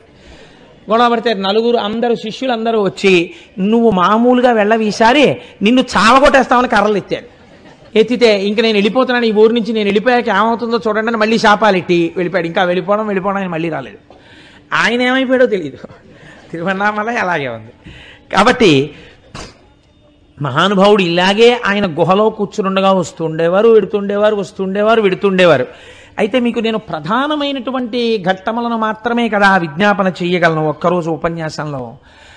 ఒకసారి కావ్యకంఠ గణపతి ముని నిన్నటి రోజున మీకు చెప్పాను ఆయన రథాన్ని రథం మీద చెయ్యేస్తే రథం కదిలిందని. వారికి రథం కదిలిన తర్వాత వారికి వెళ్ళి కూర్చుంటే నాకు అసలు బ్రహ్మమును గురించి చెప్పేవాడెవడు అని ఒక అనుమానం వచ్చింది. కొండ మీద ఉన్న బ్రాహ్మణ స్వామిని అడగాలి అనుకున్నారు. అప్పటికి ఆయన ఇల్లు బయలుదేరిన తర్వాత ముద్దు కృష్ణ భాగవతుల ఇంట్లో చెవులకున్నటువంటి జోళ్ళు తాకట్టు పెట్టినప్పుడు మాట్లాడడమే. ఆ తర్వాత కొన్ని సంవత్సరముల పాటు ఇంకా ఆయన మాట్లాడలేదు. ఆయన స్వరపేటికి సంబంధించినటువంటి నాళములు కూడా ఇంచుమించు మూసుకుపోయాయి ఈ స్థితిలో ఉండగా ఈయన గబగబా కొండెక్కారు. కొండెక్కితే పళనిస్వామి ఎవరిని పడితే వాళ్ళని లోపలికి రానిచ్చేవాడు కాదు. గుహకు తడికి ఉండేది ఆ తడికి తాళం వేసి వెళ్ళేవాడు ఆయన. ఆయన శరీర శోధనకి వెళ్ళవలసి వచ్చింది ఏదో కాలకృత్యాలు తీర్చుకోవడానికి. ఆ రోజున ఎందుకు ఆయన తాళం వెయ్యకుండా దడి గేటు తీసి వెళ్ళిపోయాడు? వెళ్ళిపోతే వస్తూనే కావ్యకంఠ గణపతి ముని లోపలికి వెళ్ళారు. ఆయన అదృష్టవశాత్తు గుహలో తపస్సులో లేరు రమణులు. ఆయన బయట కూర్చుని ఓ బండ మీద కూర్చుని ఉన్నారు. ఈయన వెడుతూనే కుడి చేత్తో కుడిపాదాన్ని ఎడంచేత్తో ఎడం చేత్తో ఎడం పాదాన్ని గట్టిగా పట్టుకుని అయ్యా నన్ను కావ్యకంఠ గణపతి అంటారు. నేను ఎన్నిటినో చదువుకున్నాను. పండితుడు అనిపించుకున్నాను. ఎన్నో మంత్రములను ఉపదేశం పొందాను. ఎంతో తపస్సు చేశాను. కానీ బ్రహ్మమును దర్శించుట ఎట్లు అన్నది నాకు తెలియలేదు. మీరు నాకు ఉపదేశం చేస్తారు అనే ఆశతో వచ్చాను. కరుణించి నాకు ఉపదేశం చేస్తారా అని అడిగారు. ఎప్పుడూ నోరు విప్పనటువంటి వెంకటరమణులు ఆనాడు నోరు విప్పడం కోసమని ప్రయత్నం చేశారు. కానీ నోట మాట రాలేదు. నోట మాట రాకపోతే కంఠం రుద్ధమై ఉన్నది. చాలాసేపు అన్న తర్వాత ఒక మాట అన్నారు. నీవు మంత్రమును చేస్తున్నప్పుడు శబ్దము ఎక్కడ పుట్టుచున్నదో ఆ మూలస్థానమును అన్వేషించు. అది నిజమైన తపస్సు. నీకు బ్రహ్మమును తెలుసుకోవాలన్న కోరిక పుట్టిన మనస్సు యొక్క మూలస్థానం ఎక్కడున్నదో దానిని అన్వేషించు. అది బ్రహ్మమున్న స్థానము. అదే బ్రహ్మము. అదే దానిని గుర్తెరుగుటకు సాధనము. ఈ మాట చెప్పి కాసేపు ఈ విరూపాక్ష గుహలో కూర్చుని తపస్సు చేస్తావా? అని అడిగారు. అయ్య బాబోయ్ ఇంత అదృష్టమా అని. ఆయన లోపల కూర్చుని ఒక గంట సేపు వెంటనే రమణుల ఎదురుగుండా కూర్చుని ధ్యానం చేశారు. అందుకోలేకపోయానని ఆయనే చెప్పారు. ఆత్మస్థానం వరకు నేను వెళ్ళలేకపోయానని కానీ అపారమైన శాంతిని పొందానని చెప్పారు. ఇంకా కానీ అసలు మనసులో ఆనందం ఏమిటి? ఇన్నాళ్ళకి రమణులు మొదట మాట్లాడింది నాతోటే. ఇది ఊళ్ళో చెప్పాలి. గబగబా కొండ కిందకి వెళ్ళిపోయి ఈ పళనిస్వామి వాళ్ళును ఇన్నాళ్ళకి వెంకటరమణన్ మాట్లాడారు వెంకటరమణన్ మాట్లాడారు. ఎవరు రథం తోశారో ఆయనతోనే మాట్లాడారు అనేటప్పటికీ తిరువన్నామల ఎంత కొండెక్కేసింది ఎక్కేసేటప్పటికి అప్పుడు కావ్యకంఠ గణపతి ముని ఆయనకి పేరు పెట్టారు. ఇప్పటి వరకు మీరు ఈయనని వెంకటరమణన్నని పిలుస్తున్నారు. పూర్వాశ్రమనామం ఓసారి పలక మీద రాసి చూపించారు కనుక. ఇక నుంచి వీరిని భగవాన్ భగవాన్ అని ఎందుకనవలే బ్రహ్మవిత్ బ్రహ్మైవ భవతి. ఎవరు బ్రహ్మమును తెలుసుకున్నాడో వాడు బ్రహ్మమగుచున్నాడు. కాబట్టి భగవాన్ రమణ మన అందరికీ కూడా ఆనందదాయకమైన స్థితిని ప్రసాదించగలిగిన వారు మహర్షి. భగవాన్ రమణ మహర్షి అని పిలవండి అని ఆయన పేరు పెట్టారు కావ్యకంఠ గణపతి ఆ పేరే ఈనాటికి లోకంలో భగవాన్ శ్రీ రమణ మహర్షి అని వాడుకలో ఉంది. అప్పుడే రమణ మహర్షి కూడా కావ్యకంఠ గణపతి మునిని నాయనా అని పిలిచారు. నాయనా అని దాక్షిణాత్యులు పిలుస్తూ ఉంటారు. ఆ పిల పిలవడంలో ఒక విచిత్రం ఉంది. గణపతిని దక్షిణ దేశంలో నాయన అని పిలుస్తారు. కానీ శరీరముతో ఉన్న వాళ్ళని మాత్రం వాళ్ళు నాయన అని పిలవరట. కానీ ఒక్క గణపతి అనుగ్రహం చేత పుట్టినటువంటి వారు ఖచ్చితంగా గణపతి స్వరూపులే అని నాయనా అని పిలిచారు. అప్పటి నుంచి కావ్యకంఠ గణపతి ముని పేరు నాయనగా లోకంలో విస్మృతి చెందింది.